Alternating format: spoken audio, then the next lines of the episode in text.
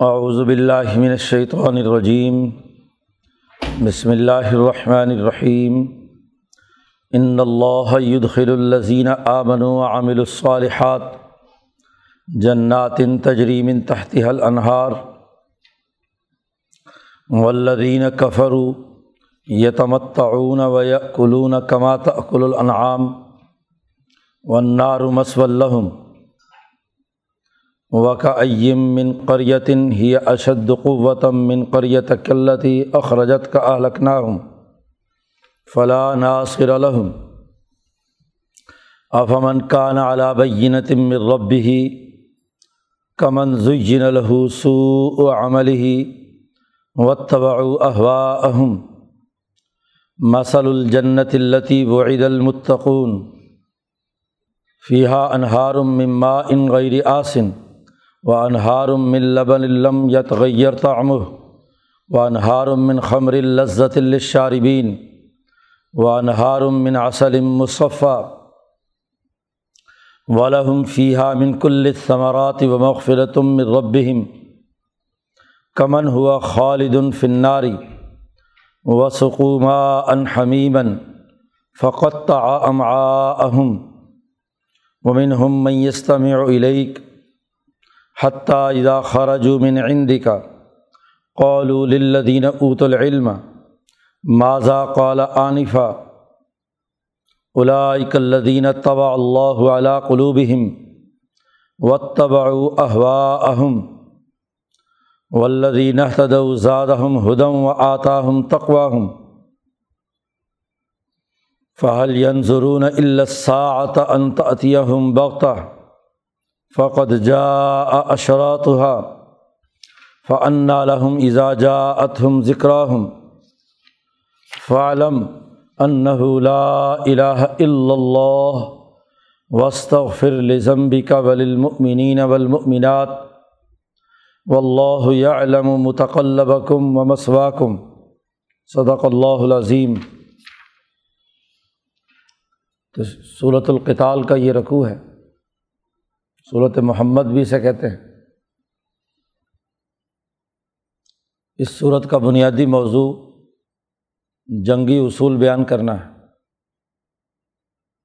اسی لیے حضرت سندھی نے اس کا نام جنگ انقلاب رکھا ہے کہ وہ جو دشمن کے خلاف جنگ کے بنیادی اثاثی اصول کیا ہے تو صورت کا آغاز ہوا تھا کفر اور ایمان والی جماعتوں کے درمیان فرق اور امتیاز سے وہ لوگ جو حقائق کے منکر ہیں، اللہ تبارک و تعالیٰ کی وحدانیت کا انکار کرتے ہیں، دین حق کو قبول نہیں کرتے اور اس کی راستے میں رکاوٹیں کھڑی کرتے ہیں۔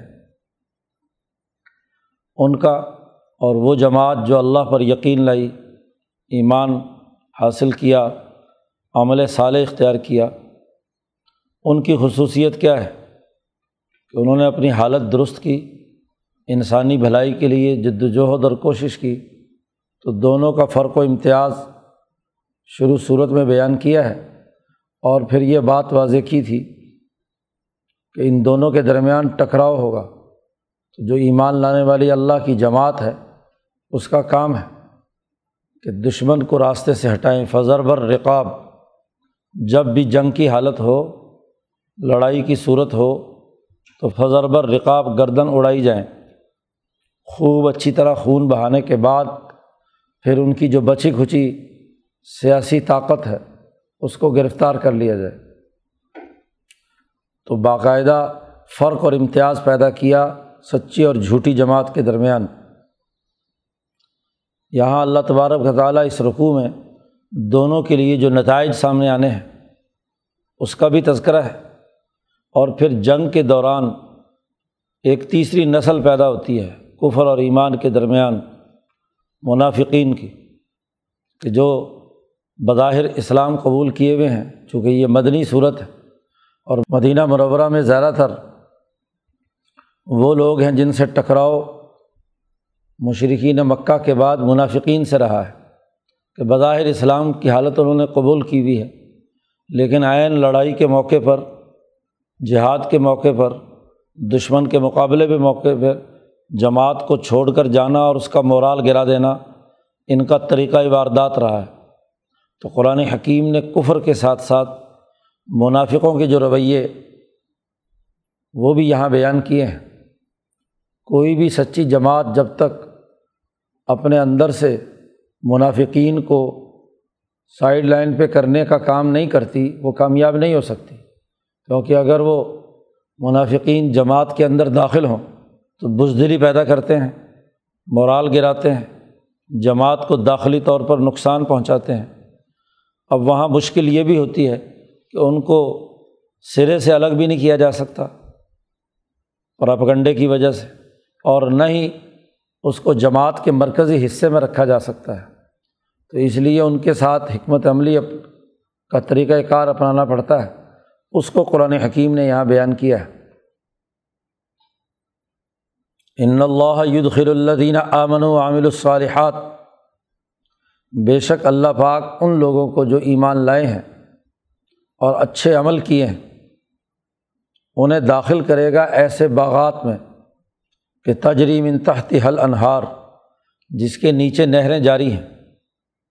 عرب کے تبتے ہوئے صحرا میں، جہاں ہر وقت ریت اڑتی ہے، سخت لوئیں چلتی ہیں، گرمی کا ماحول ہوتا ہے، وہاں ان کے لیے جو انعام جنت کے تذکرے کی صورت میں بیان کیا جا رہا ہے، وہ وہ جو ان کی اس وقت کی بدحالی کے مقابلے میں ایک اعلیٰ اور عمدہ مقصد کو سامنے رکھ کر جد وجہد اور کوشش کرنے سے عبارت دنیا میں چونکہ انہوں نے انقلاب کے لیے جد وجہد کی، انسانیت کو ظلم سے نجات دلا کر ایک درجے میں راحت دی، امن دیا، عدل دیا، اب اس کے بدلے میں اس دنیا کے عدل اور امن کا جو مرکز اور منبع اور معدن ہے، وہ جنت ہے۔ تو اس جنت کا تعارف کرایا جا رہا ہے۔ امام شاہ ولی اللہ فرماتے ہیں کہ مشائق اولیاء اللہ کا یہ کہنا ہے کہ دنیا میں جتنی بھی اچھائیاں یا برائیاں ہیں، انعامات یا خرابیاں آتی ہیں، عذابات یا تکلیفیں آتی ہیں، ان دونوں کا معدن جنت اور دوزخ جو اذیت ناک کیفیت ہے، وہ جہنم کے اثرات ہیں۔ اور جو انعام کی کیفیت ہے، وہ جنت کے اثرات ہیں۔ سوائے اس کے کہ وہ لوگ جن کا امتحان لے کر انہیں دنیا میں ہی ان کے کاموں کا بدلہ دے کر جنت کے کچھ آثار اور انعامات دنیا میں ہی دے دیے جاتے ہیں۔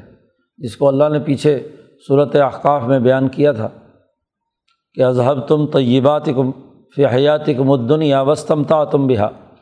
دنیا کا استمتا یا ایک درجے کا فائدہ متکبرین کو ہو سکتا ہے۔ یعنی دنیا کے ان کے کوئی اچھے عمل جو ہوتے ہیں، ان کا دنیا میں ہی بدلہ پورا کر دیا جاتا ہے۔ آخرت میں کیا ہے؟ ان کے لیے کچھ نہیں ہوتا۔ اسی کی تفصیل آگے بیان کی جا رہی ہے۔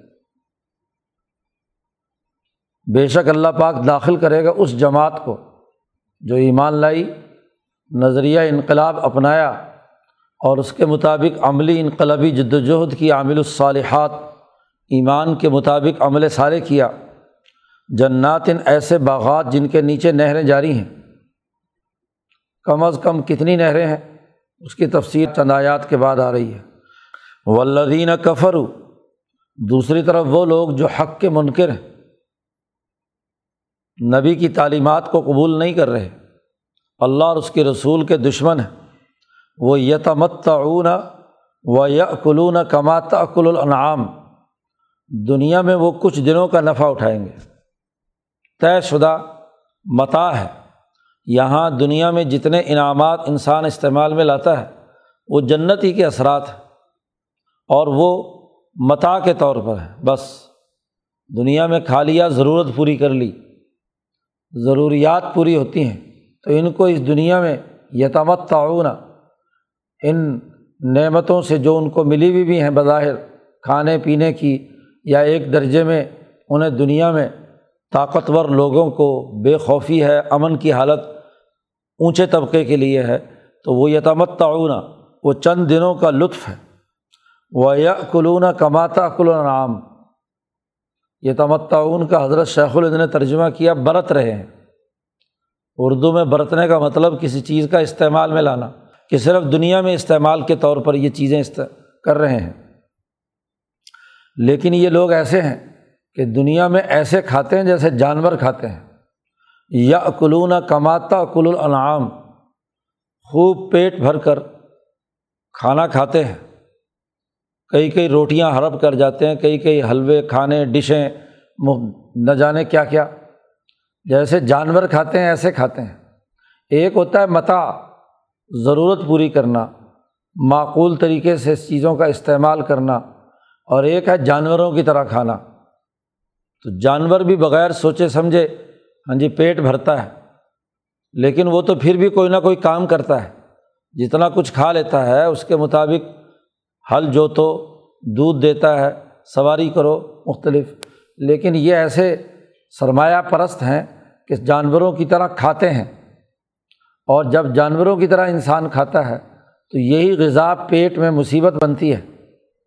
دراصل یہ لوگ قرآن کہتا ہے کہ و نارو مس ولہم ان کا ٹکانا آخر میں جہنم ہے۔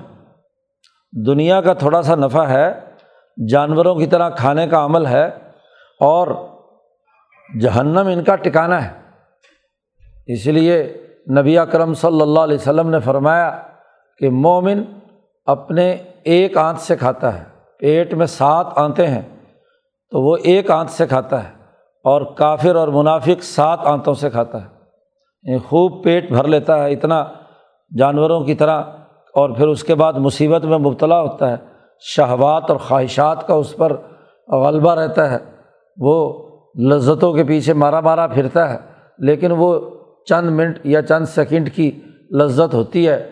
ہاں جی شہوت ہوتی ہے، جو پوری ہوتی ہے، اس کے بعد پھر وہی جانور کی طرح کھا لیا، پی لیا، بچے پیدا کر لیا، اور اس کے بعد زندگی ختم۔ ونار مس ولہم جہنم ان کا ٹکانا ہے۔ قرآن کہتا ہے وقا من قریتن نبی اکرم صلی اللہ علیہ وسلم سے کہا جا رہا ہے، کتنی ہی طاقتور بستیاں وہی اشد قوتاً بہت زیادہ طاقتور تھیں۔ اے نبی، من قریتی کا تیری اس بستی سے۔ اللہ تھی اخرجت کا وہ مکہ مکرمہ، جس بستی سے تجھے انہوں نے نکال دیا۔ یہ بستی جو ہے، جس نے تجھے نکال دیا، ہجرت پر مجبور کر دیا، اس بستی سے زیادہ کتنی بڑی بڑی طاقتور حکومتیں اور ملک رہے ہیں، ہم نے ان کو تباہ و برباد کیا اہلک نہ ہوں فلاں ناصر الحم کوئی بھی ان کی مدد کو نہیں پہنچا۔ یہ مکہ تو اس کے مقابلے میں کچھ بھی نہیں ہے۔ قوم عاد، قوم سمود فرعون، نمرود، مصر، یہ ساری بڑی بڑی سلطنتیں، بڑی بڑی طاقتیں بڑے بڑے وسائل ان کے پاس اور بڑی عیاشیاں کھانے پینے کے اور ڈیل ڈول کے قداور آدمی، تو ان تمام کو ہم نے تباہ و برباد کر دیا۔ اے محمد صلی اللہ علیہ وسلم، آپ کی بستی سے وہ زیادہ طاقتور اور مضبوط تھیں۔ اور وہ بستی آپ کی، جس نے آپ کو وہاں سے نکال دیا۔ بستی والوں نے نکالا ہے، مکے والوں نے نکالا ہے۔ نہ کہ نبی اکرم صلی اللہ علیہ وسلم اپنی خوشی سے جی وہاں سے نکلے ہیں۔ ہجرت کے دن جب حضور صلی اللہ علیہ وسلم غار سور سے باہر نکلنے کے بعد آخری وہ مقام جہاں سے مکہ نظر آتا ہے، اس کے بعد مکہ نظر آنا بند ہوتا ہے۔ تو حضور کافی دیر تک ٹک ٹکی باندھ کر خانہ کعبہ کو، مکہ کو دیکھتے رہے۔ آنکھوں سے آنسو جاری ہو گئے اور فرمایا کہ خدا کی قسم اس دنیا پر سب سے محبوب ترین زمین تیری ہے۔ میرے دل میں اتنی محبت ہے، چالیس سال میں یہاں رہا ہوں اپنے اس وطن میں۔ اور ان ظالموں نے مجھے یہاں سے نکلنے پر مجبور کیا ہے، ان کے نکالنے پہ میں نکلا ہوں۔ اے سرزمین، میں کبھی نہ نکلتا خود اپنی خواہش سے یہاں سے۔ لیکن انہوں نے مجھے مجبور کیا، تو میں اس لیے تجھے چھوڑ کر جا رہا ہوں۔ وطن کی محبت، اپنے علاقے کی، اپنی زمین کی محبت، اپنے قوم کی محبت، یہ بھی بنیادی چیز ہے، جس کو نبی کرم صلی اللہ علیہ وسلم نے اس حدیث میں بیان فرمایا۔ تو یہ بستی جو تیرے علاقے کی ہے مکہ مکرمہ جس نے تمہیں نکال دیا، اس سے زیادہ طاقتور بستیاں بڑی بڑی تھیں جن کو ہم نے تباہ و برباد کیا ہے۔ یہ اس کے مقابلے میں کیا حیثیت رکھتی ہے؟ اب یہ بستی اگرچہ بہت ہی محترم ہے، لیکن عذاب یہاں نہیں آ سکتا، اسی وجہ سے کہ یہ محترم ہے۔ اسی لیے جن ظالموں کو سزا دی، ان کو وہاں سے نکال کر بدر پہنچایا۔ سہارا میں، تاکہ بستی اپنی جگہ پہ محفوظ رہے۔ کیونکہ اصل اس بستی کے مالک تو نبی ہیں۔ اصل تو اس بستی کے ساتھ تعلق امبیا علیہم السلام کا ہے۔ امبیا نے بنائی، انہوں نے بسائی۔ ان کا ہی یہ مرکز ہے۔ اللہ کا گھر ہے۔ تو اس بستی کو تو تباہ نہیں کیا جا سکتا۔ اس لیے جو وہاں تباہی پیدا کرنے والے ہیں، ان کو باہر نکال کر ہاں جی ان کے، ان کا خاتمہ کیا گیا۔ ورنہ باقی جتنی بھی بستیاں ہیں، وہ تباہ و برباد کی گئیں۔ مصر بھی بہت معزز بستی تھی، اس لیے فرعون کو بحرۂ کلزم میں غرق کیا گیا۔ ہاں جی بستی تباہ نہیں کی گئی۔ اس بستی کا بارش بنایا گیا۔ جیسے مصر سے بھی فرعون کو باہر نکال کر چونکہ وہاں قریب ترین دریا تھا، تو پانی کے دریا میں غرق کیا گیا۔ ایسے ہی اس امت کے فرعون ابو جہل اور اس کی پوری طاقت کو سہارا کے دریا کے اندر غرق کیا گیا۔ جی اس کی ریت کی اس کے منہ میں ڈالی گئی، جیسے اس کے منہ میں مٹی اور وہ جو گھاس پھوس تھا دریائے کلزم کلزم کے کنارے، وہ جبرائیل نے اٹھا کر اس کے منہ پر مارا تھا۔ جب اس نے کہا کہ میں آمن تو بربی موسا بہارون کیا بھی مان لاتا ہے؟ آلانہ وقدا صحیح تھا قبل و کن تمن المفصدین اب اس وقت ایمان قبول کرتا ہے۔ ہاں جی اس سے پہلے تو تو بڑا نافرمان تھا۔ تو جیسے اسے بستی کو محفوظ رکھا اور اس کو تباہ و برباد کیا بحیرۂ کلزم میں۔ ایسے ہی یہاں ہاں جی ابو جہل بستی کو محفوظ رکھا اور ابو جہل کو اٹھا کر یہاں فضر بر رقاب گردنیں اتار دی گئیں ان کی۔ اور ایسے طریقے سے اتاری کہ دو چھوٹے چھوٹے نوجوان کاشتکاروں کے جن کے ذریعے سے اس کی گردن اتاری۔ آفامن کا نالا بینت مر رب کیا وہ آدمی جو اپنے رب رب کی طرف سے آنے والے بنیادی دلائل پر ایمان رکھتا ہے۔ پیچھے چونکہ بیان کیا تھا کہ فرق اور امتیاز ہے کفر اور ایمان میں، تو کافروں اور مومنوں کے درمیان نتائج کے اعتبار سے بھی، اعمال کے اعتبار سے بھی فرق ہے۔ تو اس کی وجہ کیا ہے؟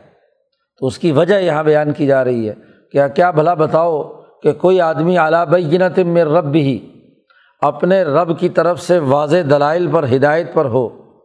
کیا اس آدمی کی طرح ہو سکتا ہے کہ کمن زین لہو سو عملی ہی کہ جس کے لیے اس کی بد آمالی اس کے سامنے خوبصورت شکل میں آئی؟ ہے زینا لہو سو عمل ہی ایک تو برا عمل کر رہا ہے۔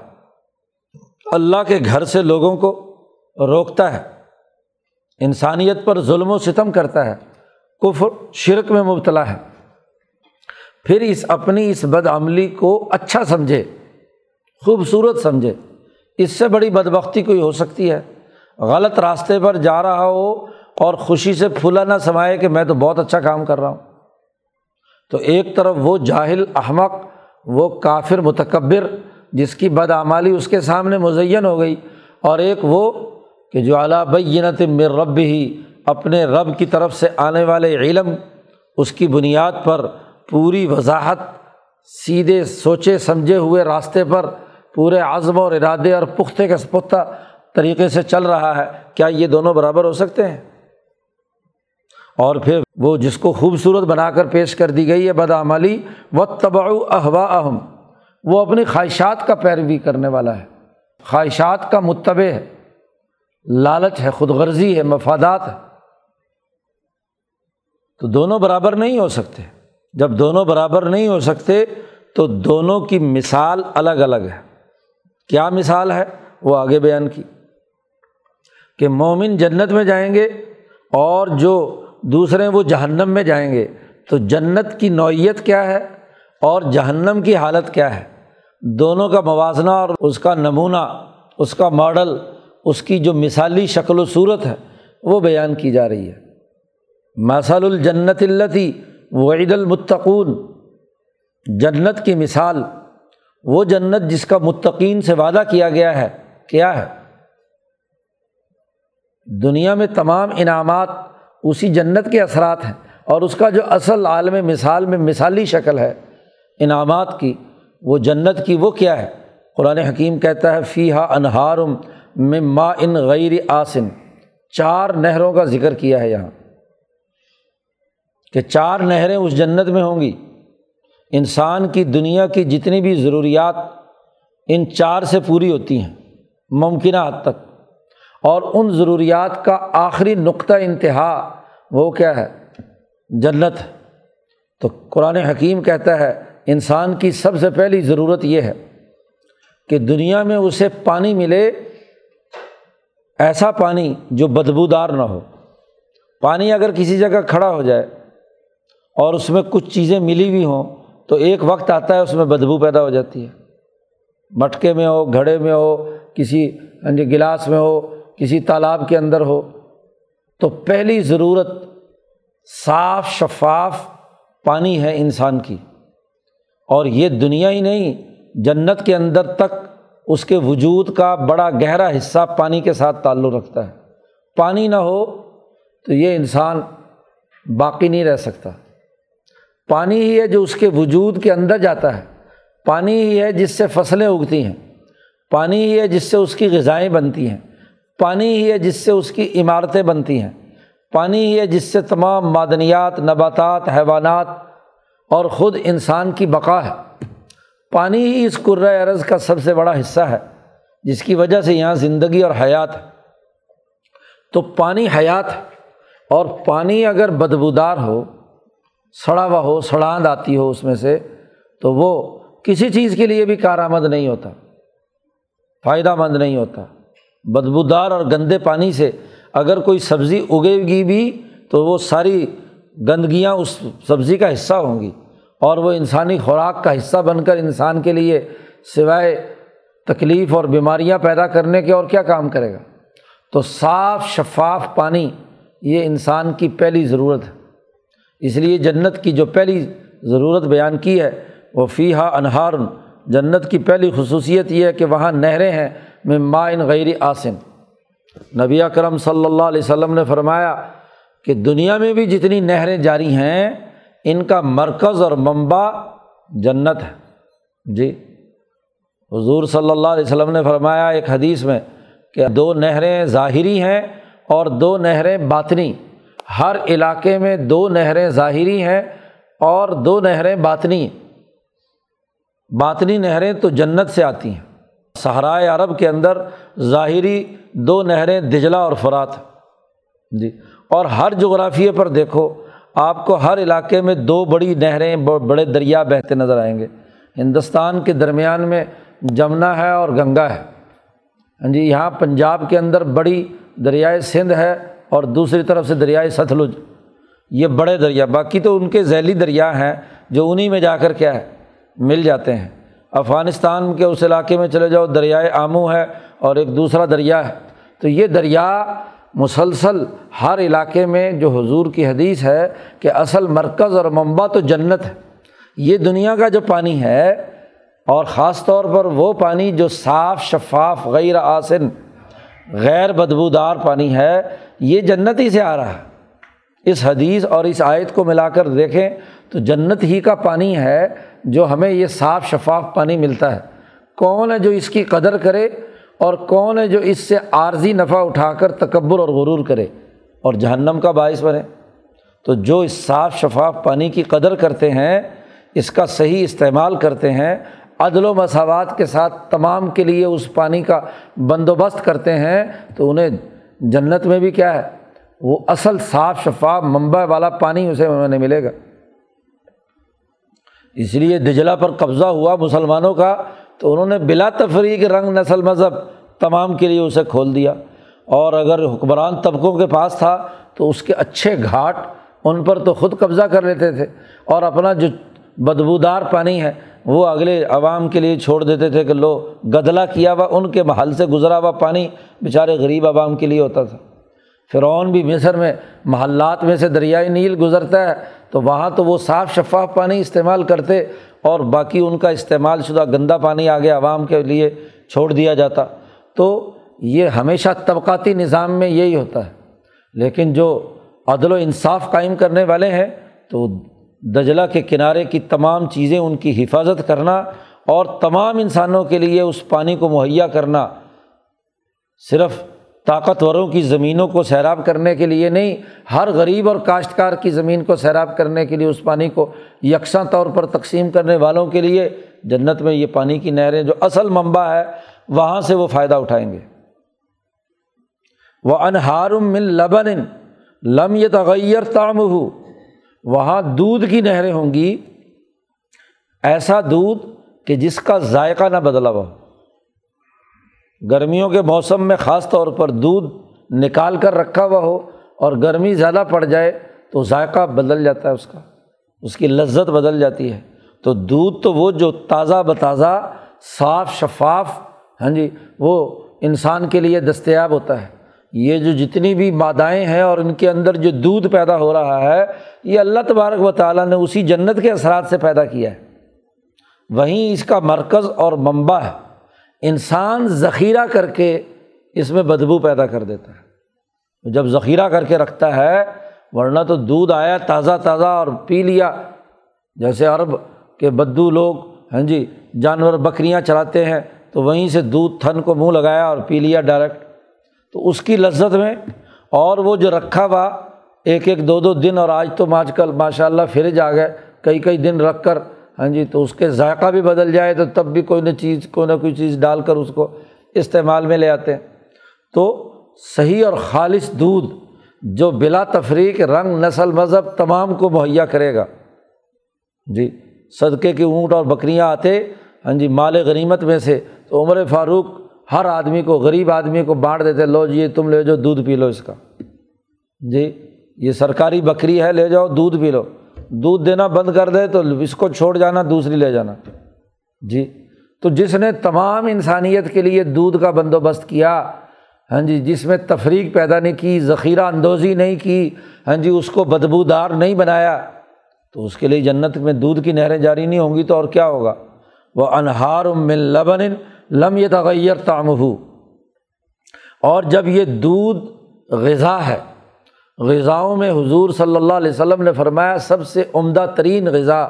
جی یہ دودھ ہے۔ خود قرآن حکیم نے کہا کہ ہاں جی لذت الشاربین دودھ کا پیچھے ذکر آیا صورت النحل میں کہ ہم نے تمہیں جانوروں کے تھنوں سے دودھ پلایا نسخی کو مما فی بتونی ہا ان کے پیٹوں سے نکال کر ہم نے تمہارا دودھ کھایا، اس نے چارہ تھا، پیا، اس نے پانی تھا۔ ہاں جی اور پھر اس کے خون بنا اور اس خون میں سے اور گندگی کے درمیان میں سے ہم نے یہ دودھ نکالا۔ تو جنت سے آیا ہے۔ جنتی دودھ ہے۔ یہ جانور بھی تو وہیں سے آئے ہیں۔ یہ انعام جن کا انسان دودھ پیتا ہے، اللہ پاک نے فرمایا، تمہارا رزق ہم نے اوپر سے نازل کیا ہے۔ یہ انسان دوست جانور جن کا گوشت انسان کھاتا ہے اور جن کی دوسری چیزیں کھاتا ہے، دودھ پیتا ہے، تو یہ بھی تو جنت سے ہے۔ تو یہ جس نے یہاں انسانوں کے لیے یہ کام کیا، تو یہ پانی اس کے جسم کی ضرورت پیاس بجھاتا ہے اور دودھ غذاؤں میں سب سے اونچے درجے کی غذا ہے۔ اس سے زیادہ طاقتور، اس سے زیادہ لذیذ اور اس سے زیادہ جلدی خون میں تبدیل ہونے والی کوئی اور چیز نہیں۔ باقی غذا کھاؤ، ہضم کرنا ہاں جی اسے لمبا چوڑا میدے کو کام کرنا پڑتا ہے، دودھ ڈائریکٹ تازہ تازہ پیو تو وہ انسانیت کے لیے فائدہ ہے۔ ماشاء اللہ آج کل تو میدے اتنے خراب ہو گئے کہ خالص دودھ ہی نہیں پچایا جاتا۔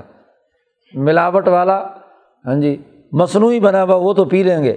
خالص دودھ اگر کہیں کسی دیہات میں مل جائے تو الٹیاں شروع ہو جائیں گی۔ تو مزاج ہی بگڑ گیا۔ تو انہارم من لبن لم یہ تغیر اور تیسری بڑی خواہش جو انسان کے اندر ہوتی ہے، وہ انہارم من خمرن لذت الشاربین ان کے وہاں جنت میں نہریں ہوں گی شراب کی۔ ایسی شراب جو پینے والوں کو مزہ دے۔ لذت والی ہو۔ شراب ایک ہوتی ہے تھرڈ کلاس قسم کی شراب۔ ہاں جی وہ شراب کیا کرتی ہے؟ انسان کو پاگل بنا دیتی ہے، حیوان بنا دیتی ہے۔ شراب انسان کی ضرورت ہے۔ انگور جیسا اہم ترین پھل، کھجور وغیرہ وغیرہ جن کا جوہر نکالا جاتا ہے، یہ طاقت ہے، انرجی ہے۔ اور انرجی انسان کی ضرورت، دنیا میں بھی اسے انرجی چاہیے۔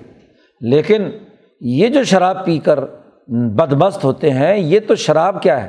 شراب کے نام پر ہاں جی انسان کے لیے لذت پیدا کرنے کے بجائے اذیت کا باعث ہے کہ دماغ عقل فارغ ہو گئی۔ وہ شراب جو خالص، جس میں نہ نشہ ہو اور نہ ہی وہ ہاں جی انسان کو بہکائے اصل شراب تو وہ ہے۔ اور دنیا میں ایسی شراب بننا ممکن نہیں ہے۔ کہ وہ توانائی سے بھی بھرپور ہو اور عقل بھی نہ مارے۔ دنیا کے اندر ایسی شراب بنانا مشکل، ضرورت انسان کی ہے، لیکن دنیا میں یہ مل نہیں سکتی۔ اور اگر زیادہ سے زیادہ نبیز ہے کہ انگور یا کھجور ہاں جی ایک چوبیس گھنٹے کے لیے آپ نے پانی میں رکھ ڈال دیا اور اس کی مٹھاس پانی کے اندر آ گئی، تو وہ نبیز جائز ہے۔ وہ طاقت اور قوت پیدا کرتی ہے، لذت بھی پیدا کرتی ہے، طاقت اور قوت بھی پیدا کرتی ہے اور اپنی ہوش و حواس میں بھی انسان برقرار رہتا ہے۔ جی طاقت اور قوت اور انرجی کی وجہ سے۔ لیکن جب اس چوبیس گھنٹے سے زیادہ کا وقت گزرتا ہے، تو اسی میں وہ بدبو پیدا ہوتی ہے جو عقل مار دیتی ہے۔ اس لیے وہ عقل مارنے والی شراب ممنوع قرار دے دی۔ تو جنتیوں کا ہاں جی خمر کے ساتھ بڑا گہرا تعلق ہے۔ اس لیے یہ جو صحیح خالص شراب، جو عقل نہ مارے، کیونکہ دنیا میں انہوں نے اپنی عقل محفوظ رکھی، انرجی حاصل کی، طاقت اور قوت حاصل کی، عربوں کا دستور تھا، خود حضور صلی اللہ علیہ وسلم کے لیے عائشہ صدیقہ رضی اللہ تعالیٰ عنہ فرماتی ہیں کہ رات کو پانی میں ہم کھجور بھگو کر رکھ دیتے تھے، صبح کو نبی کرم صلی اللہ علیہ وسلم نوش فرما لیتے تھے۔ طاقت اور قوت ہے اس شربت میں۔ تو یہ طاقت اور قوت جو ہے جس کو انسان برداشت کر لے، پاگل نہ ہو جائے اس طاقت اور قوت کی وجہ سے اور جنسی درندہ نہ بن جائے تو وہ انسانیت کے لیے نقصان دہ۔ تو ان کے لیے شراب کی نہریں ہیں۔ یہاں بے وقوف کچھ لوگ کہتے ہیں، دیکھا جی جنت میں شراب ملے گی تو دنیا میں کیوں نہ پئیں جیسے دودھ دنیا میں پیتے ہیں، جیسے پانی پیتے ہیں۔ تو یہاں بھی تو اللہ میاں نے شراب کا ذکر کیا ہے، تو شراب بھی پینی چاہیے۔ بھائی وہ شراب وہ شراب ہے۔ ہاں جی جو عقل مار دے، انسانیت کو درندہ بنا دے، وہ شراب تو نہیں ہے۔ خبر تو وہ ہے، حقیقی شراب تو وہ ہے کہ جو انسان کے اندر انرجی اور توانائی پیدا کرے، پاگل نہ بنائے۔ عمر فاروق رضی اللہ تعالیٰ عنہ ہاں جی ان کی سرائی ہر وقت نبی سے بھری رہتی تھی۔ ان کی توانائی اور طاقت کا ذریعہ بنتی تھی۔ تو نہریں ہوں گی وہاں شراب کی اور جو پینے والوں کے لیے لذت دینے والی ہوں گی۔ قرآن نے دوسری جگہ پر اس خمر کا ذکر کیا ہے کہ جس میں نہ کوئی پاگل پن ہے، نہ بہکنا ہے، نہ اس ہاں جی کوئی جنسی درندگی اس کے اندر پیدا ہوتی ہے۔ انرجی جو صحیح اور مثبت طور پر طاقت پیدا کرتی ہے، وہ انسان کی ضرورت پوری ہوتی۔ اور چوتھی چیز وہ انہار من اصلم مصفہ غذاؤں میں سب سے لطیف طاقتور اور مضبوط غذا شہد بھی ہے۔ شہد بھی انسان کے لیے، جو جوہر ہے بہت سارے پھولوں کا خلاصہ ہے۔ یہ لطیف ترین غذائیں پانی، دودھ، خالص شراب اور شہد، خالص ہاں جی یہ مصفہ کہا اس کے لیے بھی۔ وہ شہد جسے موم سے جدا کر کے بالکل صاف شفاف کیا گیا ہو۔ شہد کا اصول یہ ہے کہ جب چھتے سے نکالا جاتا ہے تو اس کے ساتھ موم شامل ہو جاتا ہے۔ ہر آدمی موم کو ہضم نہیں کر سکتا۔ اس کو آگ میں پکایا جاتا ہے۔ اور پھر اس پر جو ہاں جی جھاگ اور وہ وہ جو موم شوم آ جاتا ہے تو اس کو چھلنی سے اتار کر الگ کر دیا جائے۔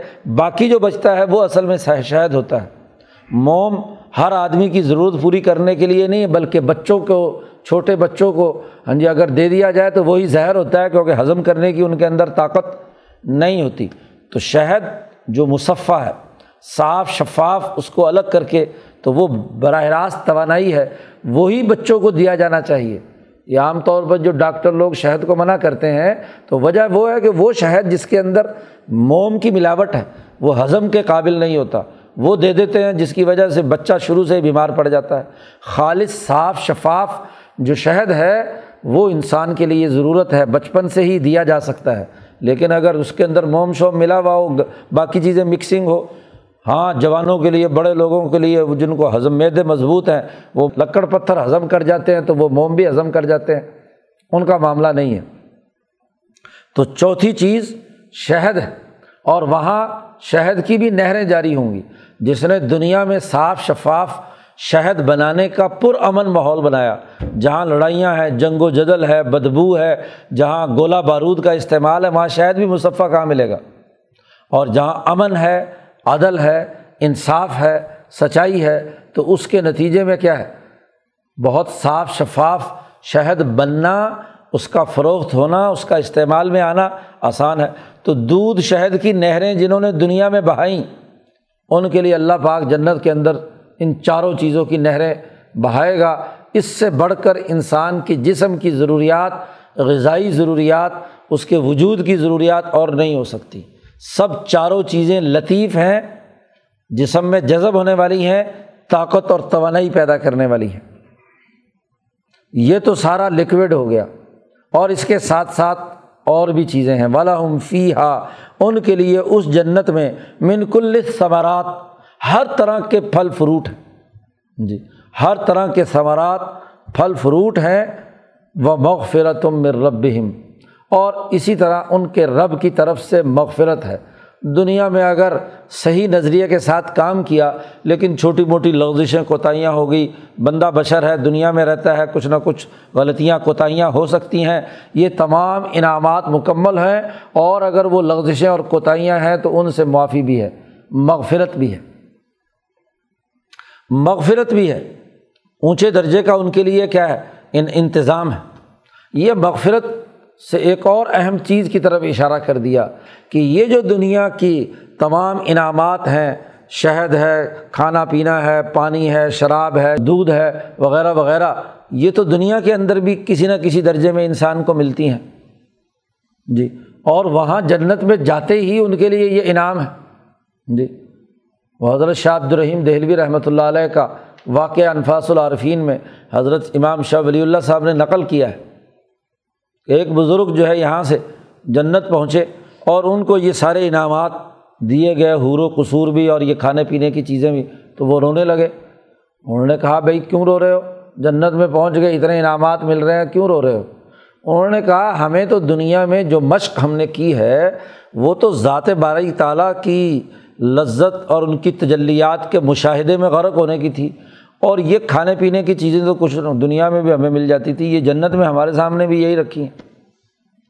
تو فرشتے نے کہا، بات یہ ہے، قرآن نے کہا ہے کہ جنت کی یہ ساری انعام جو چیزیں ہیں، یہ نزولم من غفور الرحیم، پیچھے صورت حامیم سجدہ میں گزرا ہے کہ یہ جنت کی چیزیں، یہ تو ابتدائی مہمان نوازی کے لیے ہیں، بندہ آتا ہے تو ابتدائی طور پر اس کے او بھگت کی جاتی ہے، کچھ انعام کھانے پینے کی چیزیں پانی پونی پلایا جاتا ہے۔ تو یہ جو جنت کی چیزیں ہیں، یہ حور و قصور اور یہ ساری کھانے پینے کی چیزیں، یہ تو ابتدائی مہمان نوازی ہے کہ اتنی دور کے سفر سے طے کر کے تم ابھی جنت میں پہنچے ہو۔ سارا دن حشر کے میدان میں حساب کتاب میں لگ گیا، وہاں سے کس ہاں جی کس طریقے سے پل سرات کراس کر کے آئے ہو۔ تو تھکے ہارے آؤ آؤ، ٹھنڈا پانی پیو، دودھ پیو، شہد پیو ہاں جی یہ ساری چیزیں، یہ تمہاری ابتدائی مہمانی ہے۔ آگے جو ہے مغفرتم میں رب آگے تمہارے لیے اپنے رب کی طرف سے مغفرت ہے کہ اللہ ڈھانپے گا تمہیں اپنی تجلی سے۔ غفارہ کا معنی ہوتا ہے کسی کو ڈھانپ دینا، تو اللہ اپنی تجلیات سے تمہیں ڈھانپے گا۔ وہ جو تجلی اعظم جس کا ذکر نبی اکرم صلی اللہ علیہ وسلم نے فرمایا کہ ہر جمعے کو جنتی ایک مشق کے ٹیلوں پر بیٹھیں گے اور اللہ پاک کی طرف سے ان پر انوارات کی بارش ہوگی۔ ہاں جی۔ اور آخری مرحلہ وہ ہوگا کہ جب تجلی اعظم کا مشاہدہ ہوگا۔ تو یہ تو یہاں اس کی تیاری کے لیے یہ کھانے پینے کی چیزیں ہیں۔ یہ حور و قصور کا استعمال ہے کہ جب کھاؤ پیو گے تو ضروریات پیدا ہوں گی، فضلات کے خارج کرنے کی ضرورت ہوگی۔ تو اس کے لیے تمہارے تمہیں حوریں دے دی ہیں۔ یہ تو تمہاری ترقیات اور اگلے مرحلے کے لیے ہے۔ یہ تو نزولم من غفور الرحیم ہے۔ یہ کوئی جنت مقصد نہیں کہ صرف جنت ہی تک تمہیں روک دیا جائے گا۔ یہ تو اس راستے کا پڑاؤ ہے اور تمہارا اعزاز و استقبال ہے۔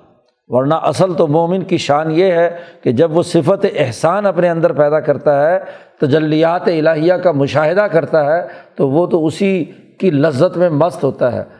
کوئی شراب کا ہاں جی انہیں کوئی تعلق نہیں ہوتا، دودھ سے بھی کوئی تعلق نہیں ہوتا، پانی سے بھی تعلق نہیں ہوتا، وہ بھوکے پیاسے ہی ذات باری تعالیٰ کے مشاہدے میں اور اس کی معیت کے اندر غرق ہوتے ہیں۔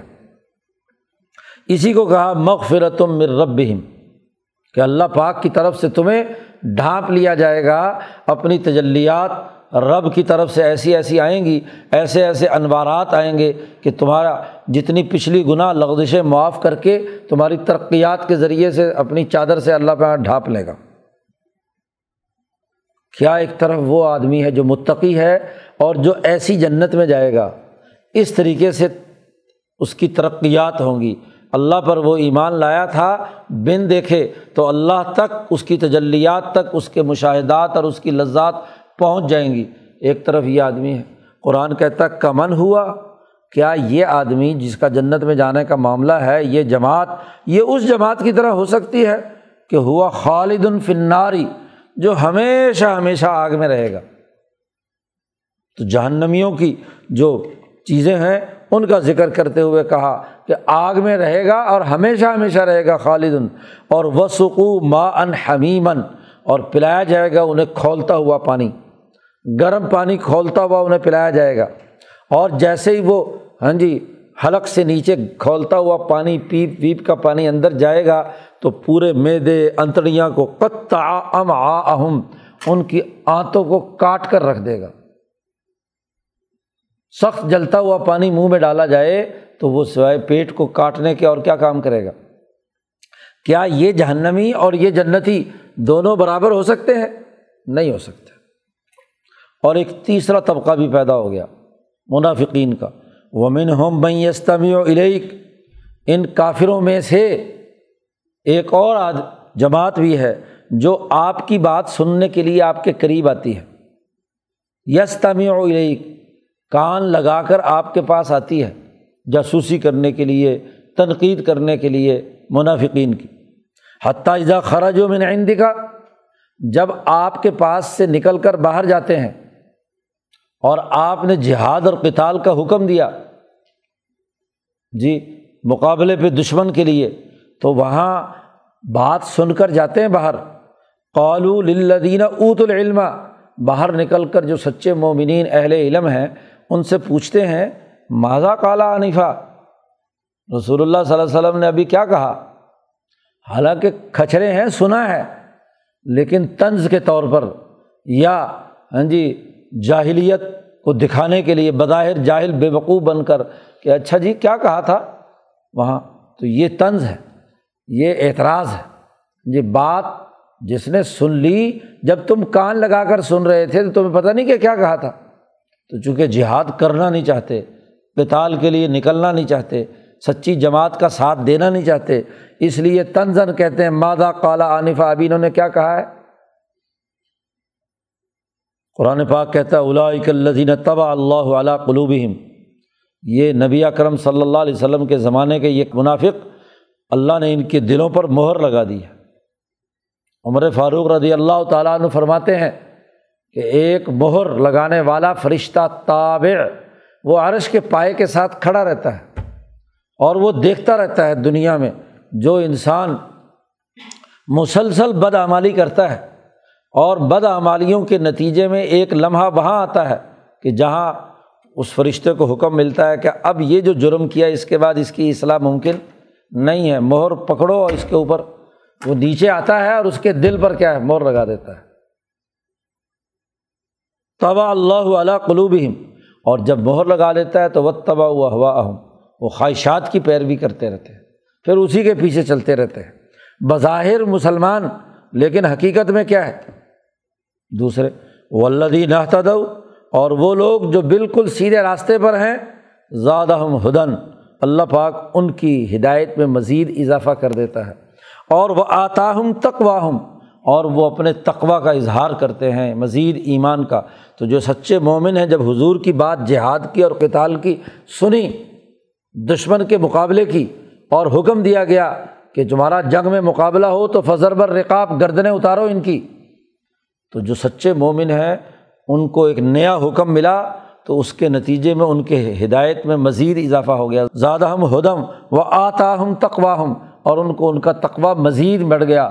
کیونکہ پہلے اگر عقیم الصلاط پر عمل کر رہے تھے، تو ایک حکم پر عمل کرنے کے نتیجے میں ایک درجے کا تقوا تھا، ایک درجے کی ہدایت تھی۔ اب جہاد کا حکم ہوا ہے عظین اللہ یقاتل بن ظلم یا قاتل المشرقین کا فتن اب یہ حکم آیا ہے یا فضر بر رقاب کا حکم آیا ہے، تو اب اس حکم پر عمل کر کے ان کی ہدایت میں بھی اضافہ ہو گیا، ان کے تقوے عدل و انصاف کو قائم کرنے کی صلاحیت میں بھی اضافہ ہو گیا۔ اسی آیت کے ذیل میں حضرت سندھی نے حضرت شیخ عبد القادر جیلانی غلیت الطالبین کا وہ قول نقل کیا ہے کہ تقوا میں انسان کے اندر یہ صلاحیت پیدا ہوتی ہے کہ وہ حق و باطل میں تمیز پیدا کرے۔ حق کیا ہے؟ باطل کیا ہے؟ پھر وہ حق کو غالب کرنے اور باطل کو مٹانے کے لیے کام کرے صرف اللہ کی رضا کے لیے کہ اللہ دیکھ رہا ہے۔ ان اللہ یا امر بلادل احسانی اس آیت کے ذریعے سے تقوا کی تشریح کی ہے۔ حضرت شیخ عبد القادر جیلانی رحمۃ اللہ علیہ نے تو جو شرعی حکم ان کے سامنے آیا اور اس پر عمل کرنے کا انہوں نے عزم اور ارادہ کیا، عدل قائم کرنے کی جد وجہد اور کوشش کی، تو اب یہ جہاد اور کتال یہ دشمن کے ظلم کے سسٹم کو ختم کرنے اور عدل کو قائم کرنے کے لیے ہے۔ اس لیے کیا ہے؟ ان کے تقوی میں بھی اضافہ ہوا اور ان کی ہدایت میں بھی اضافہ ہوا۔ قرآن کہتا ہے فہل ضرون الساط انتعطیہ بغتا کیا آپ یہ صرف اس بات کا انتظار کر رہے ہیں کہ قیامت آئے اور اچانک آئے؟ انتعطیہ بغتاً اچانک آ کھڑی ہو۔ یاد رکھو فقط جا اشرات اس قیامت کی اور اس انقلاب کی علامتیں آ چکی ہیں۔ فقط جا اشرات فن الحم ایزا جا اتہم ذکر ان کی نصیحت کہاں جب یہ آ گئی؟ یہ تمام چیزیں ہاں جی آ کر پکڑیں گی انہیں۔ انقلاب کا وقت آ چکا ہے۔ اب غزوہ بدر میں جیسے اس کا ایک منظر نامہ اس کی اشرات ہے یہ علامات میں سے ہے خود نبی اکرم صلی اللہ علیہ وسلم نے فرمایا قیامت کو بیان کرنے کے لیے ان دو انگلیوں کا تذکرہ کرتے ہوئے فرمایا بعث تو آنا وساعت کا ہاتھ ہی نہیں میری بےست ہوئی اور قیامت جو ہے، یہ دونوں ایسے جیسے یہ دو انگلیاں آپس میں ملی ہوئی ہیں، درمیان میں کوئی فاصلہ نہیں ہے۔ تو حضور کی آمد یہ قیامت کی سب سے بڑی علامت۔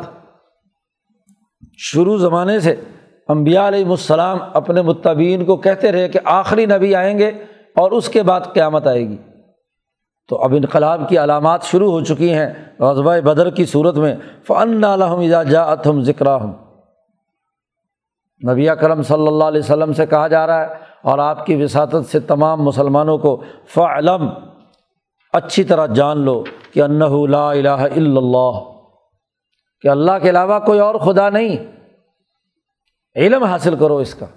صرف زبانی کلامی حلق سے اوپر نہیں، معرفت حاصل کرو۔ حضرت گنگوئی رحمۃ اللہ علیہ فرماتے ہیں عیسائیت کی تشریح میں کہ نبی اکرم صلی اللہ علیہ وسلم سے کہا، فعلم، آپ علم حاصل کریں، کیونکہ لا الہ الا اللہ کا جو علم و معرفت ہے اتنا اونچا اتنا اونچا ہے کہ اس کو مکمل طور پر اس کا علم اگر کوئی حاصل کرنے کی طاقت اور استطاعت رکھتا ہے تو وہ رسول اللہ صلی اللہ علیہ وسلم کی ذات باقی لوگ تو علم و معرفت اگر خدا کی حاصل بھی کریں گے تو بہت ہی کم درجے میں ہوں گے۔ کامل طریقے سے علم حاصل کرنے کی طاقت اور قوت نبی اکرم صلی اللہ علیہ وسلم میں اس لیے خاص طور پر آپ صلی اللہ علیہ وسلم سے کہا جا رہا ہے کہ فعلم، آپ اچھی طرح جان لیجیے کہ الہ الا اللہ۔ وسطر لزمبی کا اب باقیوں کا علم اور معرفت اللہ کی کیا ہوگی؟ کم ہوگی۔ جب کم ہوگی تو کچھ نہ کچھ لغزشیں، کوتاہیاں ہوں گی۔ تو نبی اکرم صلی اللہ علیہ وسلم سے کہا جا رہا ہے، رہنماؤں سے کہا جا رہا ہے کہ آپ مغفرت کی دعا مانگے لزمبی کا وللمؤمنین والمؤمنات جماعت کے سربراہ ہیں آپ صلی اللہ علیہ وسلم۔ آپ کا ذاتی تو ضمب کوئی گناہ نہیں ہے، لیکن جماعت کے سربراہ ہونے کی حیثیت سے جماعت کے لوگوں سے کوئی لغزشیں اور غلطیاں ہوں، تو بطور قائد اور لیڈر کے ہاں جی جماعتی حیثیت میں ہاں جی نبی کرم صلی اللہ علیہ وسلم سے کہا جا رہا ہے کہ آپ ان کے لیے بھی کیا ہے مغفرت کی دعا مانگے لزمبی کا وللمؤمنین والمؤمنات، اور مسلمانوں کے لیے، مردوں کے لیے بھی، اور مسلمان عورتوں کے لیے بھی دعا مانگے۔ ان میں جو کوتاہی کمزوری ہو گئی، نبی اکرم صلی اللہ علیہ وسلم کو یہاں استفار کا حکم دیا گیا۔ ہے مسلم شریف کی روایت ہے، نبی اکرم صلی اللہ علیہ وسلم نے فرمایا کہ میں روزانہ سو مرتبہ استغفر اللہ ربی من کل ضمب و اطوب علیہ یہ پڑھتا ہوں۔ اس حکم کے آنے کے بعد نبی اکرم صلی اللہ علیہ وسلم کا یہ معمول تھا۔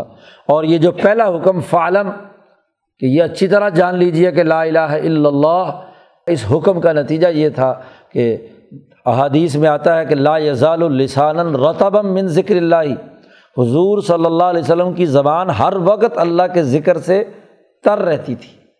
معرفت خدا بندی تو تبھی ہے کہ جب ذکر خدا اس کے قلب میں ہو، اس کے دل میں ہو۔ تو ذکر اور استغفار یہ دو بڑی بنیادی چیزیں ہیں جن کا براہ راست حکم دیا گیا ہے اور حکم بھی نبی اکرم صلی اللہ علیہ وسلم کو دیا گیا ہے۔ صوفیہ کرام نے یہیں سے ذکر جو ہے اور استغفار کو لازمی قرار دیا ہے۔ انسان کی مون کی اصلاح کے لیے۔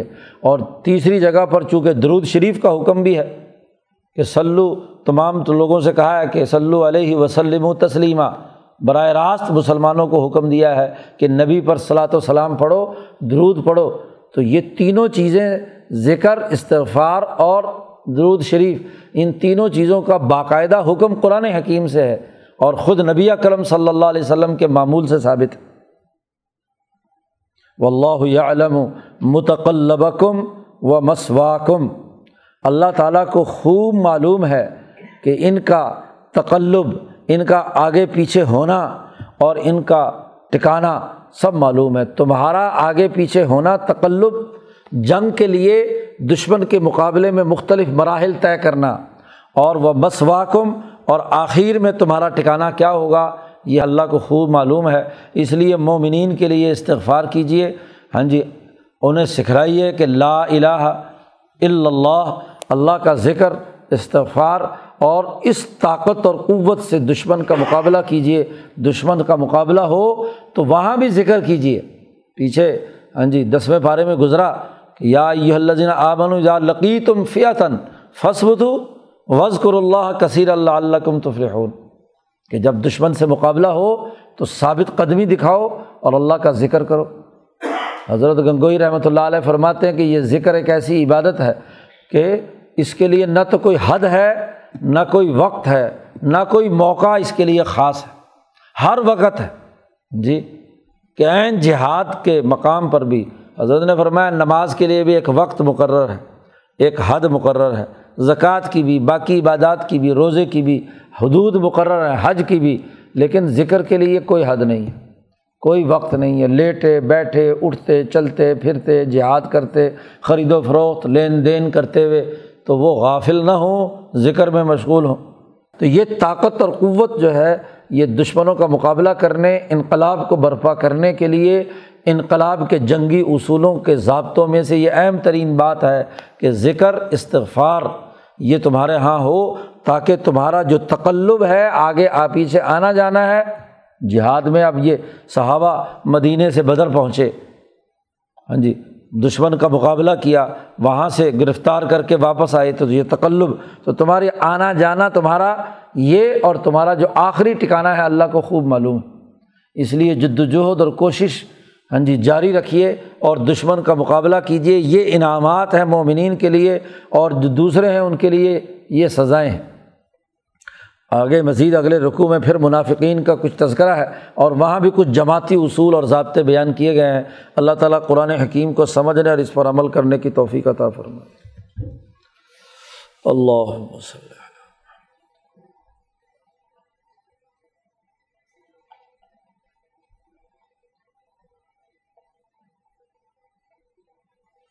اجمعین